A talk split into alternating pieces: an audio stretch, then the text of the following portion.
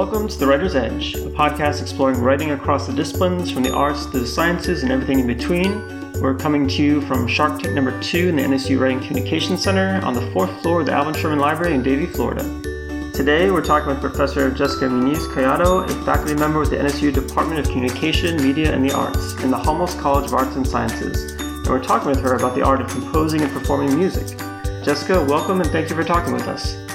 Thank you, Eric. I appreciate the ask for being on the podcast, and uh, I look forward to chatting with you. Excellent. So, first, just tell us a little bit about yourself, kind of what's your background, and what do you do here at NSU?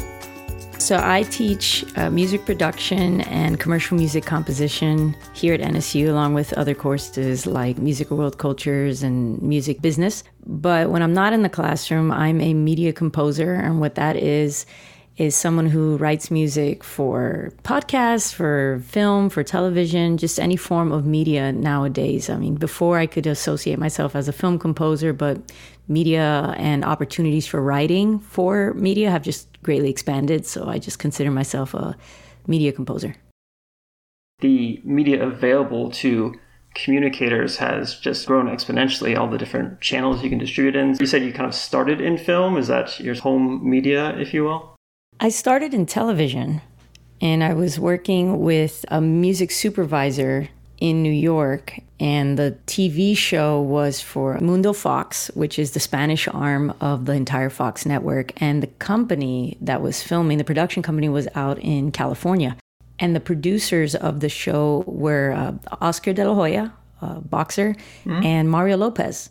So that was pretty cool. So I worked with mostly composing tracks for an entire TV season of a show. And then that segued into a part of my life where I did more film work. And then now I got back into television. And then now I've gotten into more social media work. So it's, it's kind of evolving. You just said that you're a composer and that you write music are those the kind of terms you're comfortable with? Like, would you do you think of yourself as a writer, as we might say in the Writing Communication Center, as a communicator, as a composer, performer, and even with your work in television, are those the kind of labels they use for you? The kind of job titles that you're given?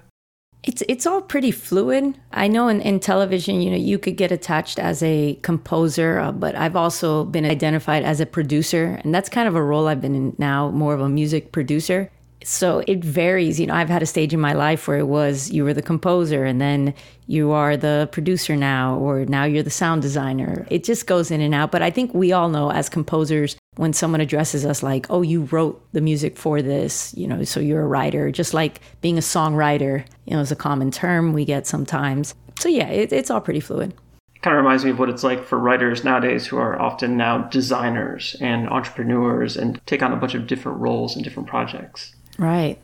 Can you tell us a little bit just about the process for writing music? And I know that's a very broad question, so feel free to take it in whatever direction you want. But certainly, we, we try to teach students a process for writing that we think leads to good products, to good writing. So, do you have a, a process you engage with, or even a process that you try to teach? One of the first things I'd like to address to students who want to pursue a career in composition for media is working on very short deadlines. Usually we get as composers we'll get projects that come across, you know, my email and I'll have like 36 hours to do it. Jessica, we need this track in 36 hours well. to pitch to Google. you know, and it's like, "Oh my gosh." Uh, so if a student can become comfortable working in tight deadlines, is usually the first step if this is a field they want to go into. And so I always try to start there. It's like you have to be comfortable with being under a very stressful environment for a short amount of time and challenge a creative part of your process very quickly.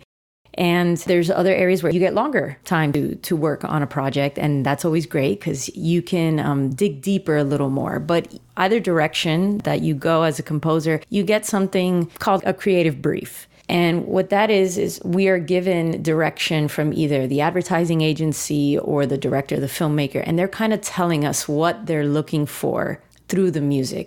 With media, it's more like this is between two characters and I'll give you an example, right? So the theme for the the Writer's Edge podcast, we were just mm-hmm. talking about it that it was used for the QEP video, and I remember meeting with Professor Dvorak, and I said, "What what are some terms can you use to describe you know, that, that you want for this project? And he said, playfully sophisticated.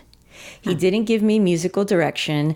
Uh, he didn't say, I want these instruments. I want it to be in a major key or I want it to be mine. He said, playfully sophisticated. And I said, that is such great direction. I could work with that. And, and it's my job to bring out this feeling of playful sophistication. And that's usually kind of how we work. We get a lot of descriptive language. And with a film, you get the same type of descriptive language, but it's going to vary a lot more because your story's evolving over a longer period of time than a 30 second commercial. I don't know if, if that makes sense. No, no, it definitely does. And I do a little bit of graphic design work, and it seems like a similar, you know, kind of give me those words that evoke your brand, you know, mm-hmm. or that you really want to see this logo embody. So I, I can definitely see how that would be helpful. For some of that work you're talking about with like the commercials, you know, even TV or film, like, do you actually get to see any of the rough footage or cuts? Like, do you have to kind of fit to a certain time frame, you know, a certain scene and kind of have it, or do they adjust to you after they hear the music? It depends. I have worked on a project that I was able to see the rough cut of the commercial, which was pretty cool to watch. You know how how to show it with a like the CGI that went into the commercial, mm-hmm. you know, in its bare bare form, and then you see the final product. Uh, so sometimes that works that way, and then other times, no, I don't get to see the commercial. You're just given that language, and the other thing is, yes, it's it's about representing the brand, but it's also who is the audience and who's the consumer, and write in a way that's going to attract that particular consumer to the product. So again, it varies with the projects. I don't even know if this language applies, but just because you said that, do you feel, you know, do you think of your music as kind of being persuasive, like having a kind of a very defined purpose? It's funny you say that because we could think that to be persuasive, but I, try and tell my students, I go, your goal is to dance with the picture. That was some great metaphor that was given to me when I was a student. And it's like you are coming along and you are dancing with it. It is not your vision. It is not your idea. It's not your project, right? You are coming along to assist it. So just always keep that in mind. It's not about you, it's about the whole goal. But if you were to do a documentary, you actually kind of want to avoid being too persuasive because usually documentaries are designed to just bring a, an awareness or a perspective to something. And if, if you compose in a way that creates too much of a protagonist antagonist in the music, then what you can do is you're leading the, the viewer to believe or, or have a bias because the music is kind of guiding them. And so you don't want to do that. You want to create kind of a neutral tone still supportive to the imagery, but not too much where now you are leading the viewer to think one way about something. I think that makes a lot of sense. You're trying to be evocative to increase engagement you know, with the media, mm-hmm. but not necessarily kind of overpower it or, or add a different message. Mm-hmm. You're taking a supportive role. Yeah. Yeah, thinking of that support role, like you mentioned a few people you kind of work with where they give you information. Like, you know, do you typically compose alone or do you collaborate? Is that, you know, are there very different processes working with different musicians? I do both. I did uh, the most recent media project I did, I was a co composer on it for Univision.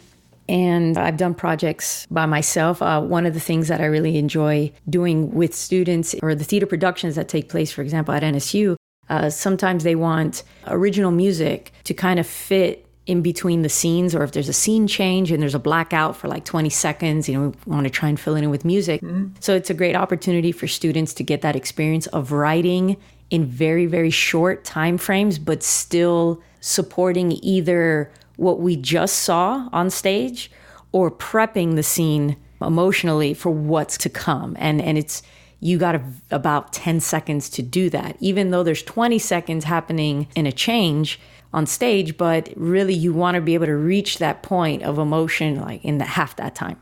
Also, just in case they move the stage equipment, you know, very quickly. Mm-hmm. And now you have a less amount of time. You don't want to be like mid melody and the sound designer, you know, just cuts out, sure. you know, your idea. I can definitely imagine there's a lot of what in rhetoric we would call kairos, like thinking about timeliness and kind of fitting into a certain kind of time and yeah, being kind of flexible within that moment. Mm-hmm. Yeah.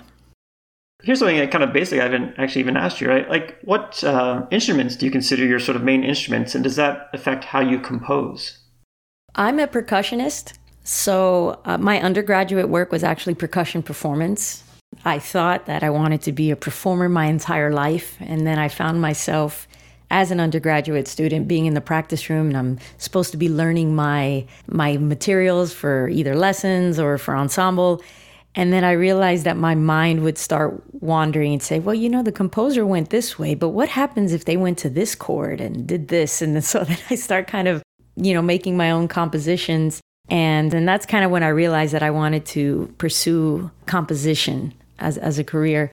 And I did that as in my graduate work, but as how it fits into my composition, I'm driven by rhythm. That's usually the first thing that I kind of go to when, when I'm writing something. But that doesn't necessarily mean I use excessive percussion in my music. I've made projects with absolutely no percussion whatsoever, but the rhythm is there. Either through an instrument, it kind of has this driving idea, and there's a lot of composers kind of been inspirations for me to write in that way where it's don't always default to percussion, but you could still put your main idea of what you want percussively in another instrument. I found it really interesting. And I'll say, like, uh, my first public performance on a musical instrument was on the bongos at Catholic Mass. Obviously, not a big deal, but I moved on to bass guitar. And so, you know, in the various bands I played in growing up, like the drummer and I were always being together, right? So yes. I felt like I paid a lot of attention to the percussion. But you talked about inspiration, and who were some of those inspirations that you just mentioned? Oh well, Sheila E. Mm. Number one. That that was hands down um, a big big influence for me. Being a female percussionist, a drummer, and like amazing at it. In fact, she she performed at the Academy Awards this past weekend, so it was cool to see her performing live again. But that was a big influence just on a performing aspect. I, I'm a big fan of David Garibaldi and his methods and his approach to to funk drumming.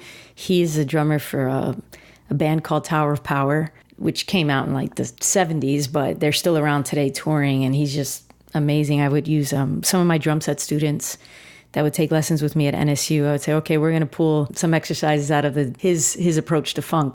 And they're always like, my gosh, these rhythms are so complicated. I go, I know, it's awesome. but as for composers, that list can go on and on.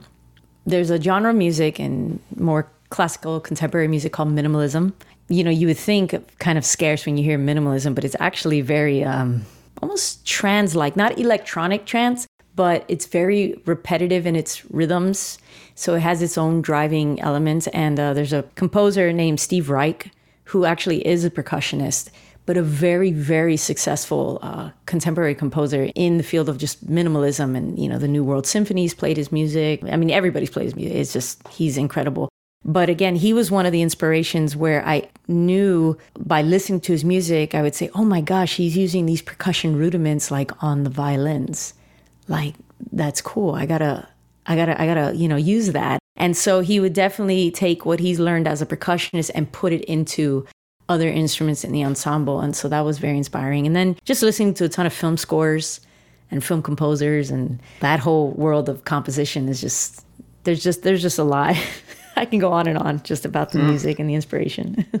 I think that's good to hear because I think you know some of those figures like Sheila E are very public, and some of them are more behind the mm-hmm. scenes, might be doing more studio work. Mm-hmm. It might not be as accessible to people, but to kind of hear their names and such. Like I'm playing bass guitar, like my idol was Jaco Pastorius. Oh yeah, uh, who's just probably the best studio bassist in the world, and actually went to BCC down right across the street from NSU. Yeah, he's great.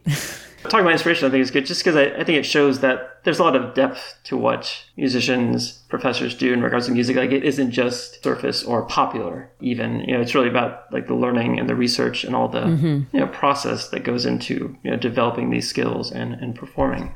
And if I can just piggyback on that one more time, um, one of the things I, I, try and point out to um, students is the more you understand culture, the more creative you can become. And I say that because a lot of students they like hip hop. And so they listen to to these hip hop artists and you hear these rhythms and then when you ask them like who came up with that rhythm? And they're like, "Oh, uh, yeah, you know that that was um, you know, Kanye did that or his ghostwriter." And I'm like, "Are you sure?" You know, and then you show them I'll give you an example. There's a Colombian singer. Her name is Toto La Momposina. Her rhythms, it's very, very organic. It's like more of the northern region of Colombia. So it has a lot of Afro Caribbean influences in her music, a lot of drumming. And she's been sampled in hip hop over 400 times. And no one will ever know her unless you follow that Latin music realm, but even deeper into the Latin music. Like you were saying, some people who are behind the scenes those sort of collaborations, those cross cultural influences, do you feel like the last few years, with there being a lot of collaboration online due to the pandemic, has that increased or become more visible? Do you see more of that nowadays? I'm seeing more of that cross cultural collaboration. I don't know specifically the data with regarding how the pandemic influenced. I'm pretty sure more collaborations came out of that, which would also support the idea that music technology and technology overall has come such a long way, especially with live streaming concerts. I know there has been an uptick in live streaming concerts for singer songwriters. They've had greater opportunities to share their music with the whole world. But the collaborations, yes. I mean, we can just look at an artist like Bad Bunny. You know, even if you never listen to his music, but you know, he's probably the number one reggaeton artist today. I mean, he's coming to Miami for three days because that's how good and, and they know his whole the record label and the whole production team knows like we're going to make a lot of money in Miami, but and his tickets go for close to a thousand dollars. But he collaborated with Drake, and just recently, J Balvin, another Latin artist, uh, collaborated with Ed Sheeran.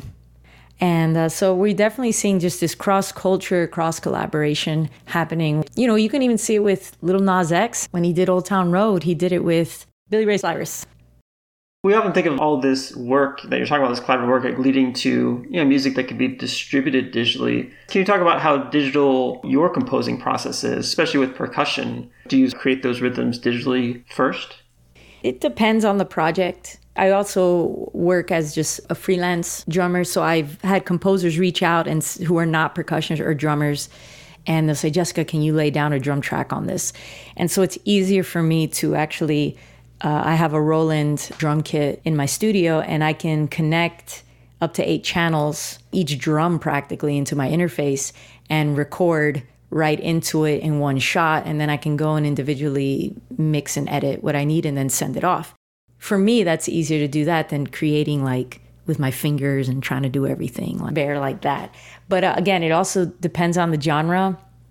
If you want more of a, an authentic sound, for me, I go to my drum kit if I want more of a synthy kind of future funk or you know EDM sound, then I go to my drum machines and I have a few different fun electronic gear in my studio that help me do that. I think part of being a good instructor is to sort of be connected to those technologies, to new ways of producing music. But I certainly get that, you know, sometimes it's easier to go analog and to kind of create a certain sound or to get a certain rhythm beat. There's a lot of complexity to a lot of instruments that aren't captured quite as well with digital tools. Mm-hmm. You just mentioned the word genre. You know, how important is that concept to you as a composer, you know, to, to kind of compose in certain genres of music? Um, are there genres you're very familiar with or enjoy or find particularly challenging? Yes, as a composer, especially in media, you're going to have your niche. If I get a project that comes along and says, hey, we want you to do an entire score, Americana folk, I would probably say, can I bring on a collaborator? And if they say sure, then or they'll say, hey, it's it's coming out of your budget. And if I really want the project, then I'll say sure, I'll do it. Um, I would bring on within my network a singer songwriter and composers who are very good in that area, and then we'll collaborate together because that is not an area that I write in often enough to really address the the expertise of approaching that. I'm not a guitarist. I can guide a guitarist, but I'm not a guitarist. So I would want to bring a guitarist on board to come in and actually create the nice sound that goes along with Americana folk. Mm-hmm. Now, if somebody said, Jessica, we want you to write, you know, a Latin score or Latin urban sounds, I'd be like, hands down, let's do it, no problem. That's more on the commercial music sense. If we uh, talk about film, you know, you, you kind of want a little bit of diversity with that because you're kind of scoring to an emotion. So, you know, I've worked on drama before, I've worked in horror, which was actually pretty fun. Um, I've worked in comedy, which actually found to be one of the more difficult genres to score in because comedy, if you go too, too funny with the score, especially if it's like an adult comedy, then what you're doing is you're kind of making it too cartoonish, what we call Mickey Mousing, if you're scoring every gesture. And then you're kind of taken away from the film, it becomes distracting. So finding like the right tone for comedy, it's one of those things where um, it was a good learning experience for me. But yeah, it, it varies, you, you, know. But you, you want to have your strengths where you know people can can go to. Like if people reach out to me, its majority is because they know I can write in the Latin music genre, hmm. and they, I could do that, and I can do urban, and kind of been going through this whole like new disco future funk phase with synths. So that's fun, just adding another layer of genres to my portfolio, which is great. But yeah, it varies. And and Spotify now, I, I think they said there's like just last year alone, uh, a thousand new genres were added to Spotify. Huh? One of them was vegan rock, which I thought was interesting. Vegan rock. I'll have to check vegan that out. Vegan rock. Yeah. And I think you just alluded to this a bit in thinking about working with genres you're less familiar with. I think that people in college, you know, students especially, kind of assume that research is like secondary research. You know, you go and you read it out of academic journals, but I think professionals do really a range of primary research, you know, qualitative, quantitative, where they, they do their own research. They're not just looking at previously published scholarship. And I think I, I, think that's the kind of research I associate more with professionals in performing fields. And I guess could you talk a little bit about the kinds of research that go into the projects you do? Going back into orchestration or just score study. So in my office, I have like books of just scores of music. I can give you an example. Not the score from the film Romeo and Juliet, but the actual classical composition for orchestra of Romeo and Juliet. You know, there's the fight scene that happens. And you can hear the tension and the action happening in that score. And then if you get a film project where now you have to go and approach it, okay, it's a fight scene, you know, but maybe it's a period piece, something happening with like two swordsmen and they're having a fight. It was like, okay, well, let me see how composers did it in the past and approach it and bring it in. So it's also knowing your, your music history helps a long way in the sense of composition. Now, as a just music industry in general, it's always evolving. So your research may not always come from a journal because by the time that journal publication comes out, something new just came out. It's being in those environments that are constantly keeping you informed. So I'm a part of a lot of like composer guilds and music organizations and just really want to see what is happening in the industry today. What do we need to be aware of? And as a program in general, we want to be ahead of the wave because by the time we approach the wave, like the wave already crashed, another one is already going. Like we can't be behind it. We have to be ahead of it to really have that edge to get sustainable careers in the music industry. So I think with music and modern day, like just commercial music in general, it's yes, you can go and, and reference journals. That's great, but it's important to see what is happening right now. I got an email this morning about like the Music Modernization Act trying to push forward like more rights and and payment for singer-songwriters and stuff. I go, that's not written in a journal because it's just happening now. Sure. It's happening as we go.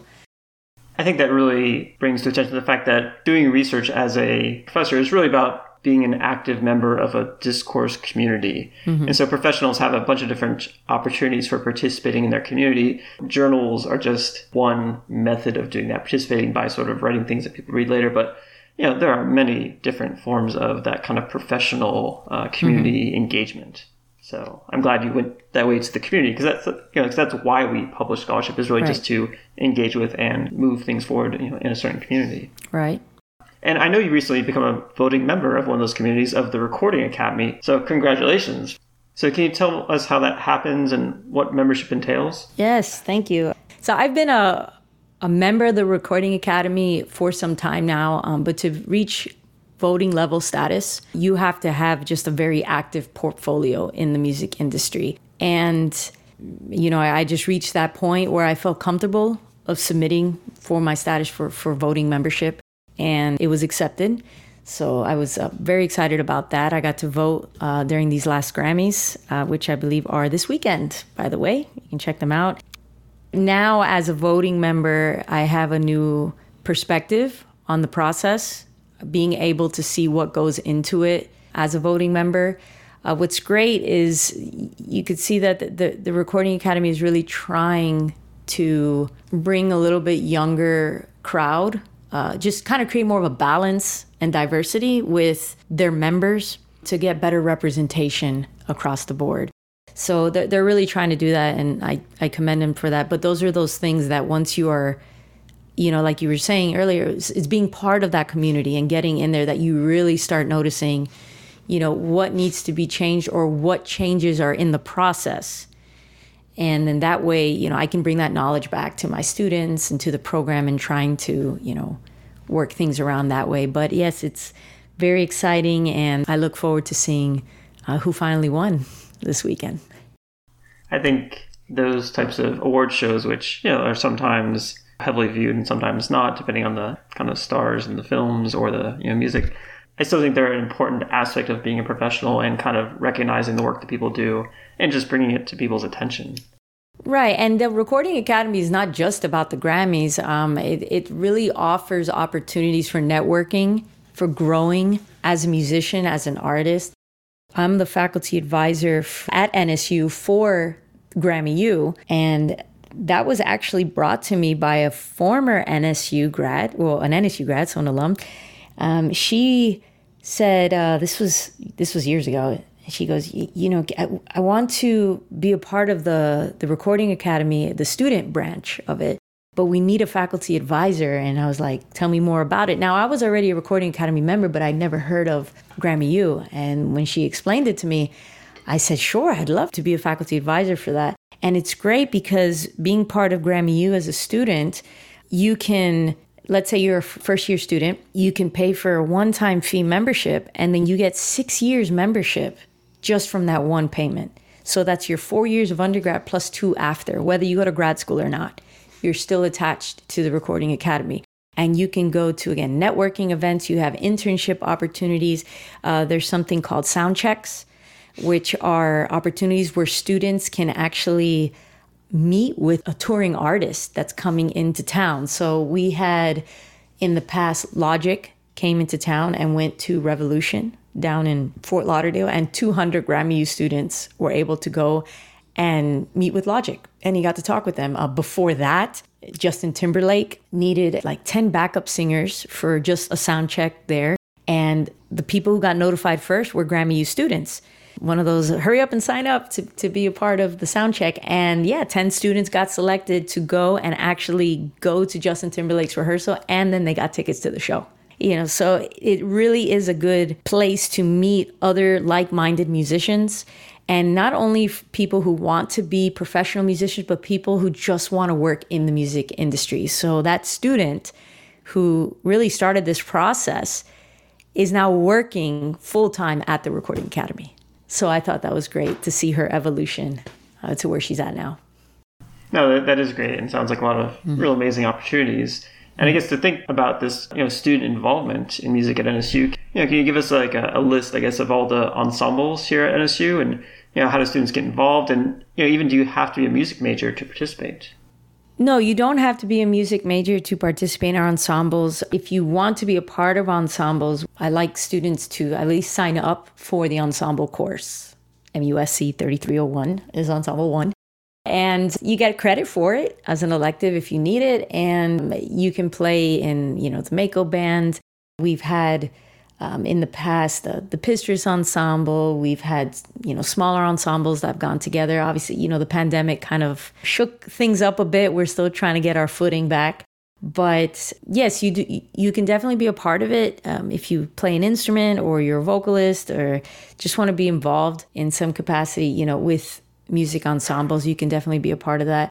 And then we have the NSU Drumline, which is fairly new. It started up in 2019. So that's contrary to popular belief. You do not need drumming experience to audition for the drumline.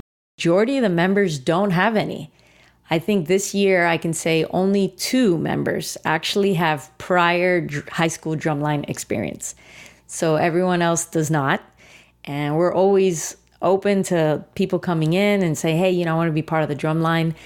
So this is good that it's on the podcast that you asked that question because we're trying to spread the word out. Like, come on, try out for drumline. I know you said that the pandemic has sort of changed things, and I wonder to what degree live performance is just important to you think students' developments as musicians, even to just getting interested in you know sort of music as a career, like, or even just has it been important to you? Like, like how important is returning to live performance? I think it's one of those elements that in music that it would just never go away. No matter, I mean, it took a pause, but it, will never go away. I mean, it's it's coming back now. I, I was able to go to my first live concert back in February, and I was just, I think that was the most relaxed I felt in a long time.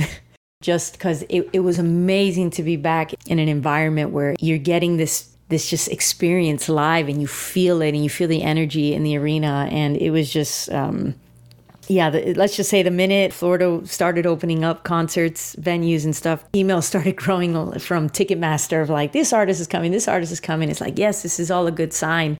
Um, so i'm i'm really happy that it's it's coming back. As for the importance of performance and knowing you know being part of that it is important but there are students that I have that don't have that traditional performance experience. Their instrument is more computer based and they don't have that traditional uh, background of playing an instrument in an ensemble. So it's now creating an environment for them where they're comfortable but still being challenged to perform on their electronic instrument, which is different approach than playing with like a band with a drum set and guitars and strings and horns and stuff like that. So it's important, but I, I guess what I'm saying is I'd want people to understand that this is a very, very common trend now of technology being the instrument, the faders and knobs being the instrument, and that this should have kind of that same respect that we give traditional musical instruments because we can see it nowadays. And I'm not talking about just DJing. That's great. I have a lot of students who are very involved with DJing and they're actually doing very well on social media and touring and signed to record labels and it's fantastic. But you know, there's there's other forms of computer music out there that I think when people th- sometimes conversation I've had with people who don't understand it, they just don't respect it the same way. And I'm I'm trying to explain to them that it is a music creator just like when you pick up a violin and you start playing it, you are creating music on your violin. It is a music creator. So, regardless of the instrument and how it looks, and maybe we're not used to it, it, it still does the same thing. It creates music and uh, with the goal of creating, you know, a response from the listener, if that makes sense. Definitely. So, are there any performances or events coming up soon that we should let our listeners know about? or just things that happen yearly at NSU that they should be on the lookout for? Yes, I mean we have. I think across the department, there's always something going on. Um, so just non-music events, we do have um, you know the art gallery exhibitions. We have dance productions that happen. Uh, that there's a dance production happening um, now in April. We also have musicals and straight plays that take place, and then we have a music concert in the fall and a music concert in the spring. Um, ours is this year, we're taking a different approach to really kind of highlight both worlds. Um, students who are, um, their instrument is some sort of electronic or technology based instrument like a laptop, and then students who play traditional instruments. So we're having a songwriter showcase on April 7th at 7:30 p.m. It's open to all and it's in the Performance Theater in the UC. It is a free event, so we encourage everyone to come and we're just going to have a good time listening to music and most of the work is original. I would say it's it's original compositions and original arrangements of existing compositions. So what's common sometimes is you go to a publisher, you buy sheet music of an arrangement of a song, and then you play it off the paper. No, this is all done by the students. They are creating these arrangements and or original works. So um, and it's very collaborative process as well. So I'm excited to see how, how this goes because this is uh, very different from what we've done in the past at NSU. No, I definitely look forward to checking that out. All right, so it has just been really fascinating talking to you. Just thank you for talking with us, and uh, we hope to hear more from you and NSU students in the future. Thank you so much, Eric. It's been a great time chatting with you too. We thank you all for tuning in to this episode of The Writer's Edge, and we hope you tune in next time. You can submit your own podcast to be featured on ours, and you can even submit your own stories about the Writing Center or any questions that you may have. If you'd like more information about the Writing Center itself, visit our website at nova.edu forward slash WCC. You can also reach out to us at wcc at nova.edu or 954 262 4644. Thank you again for tuning into the Writer's Edge, and we'll be back on your airwaves real soon.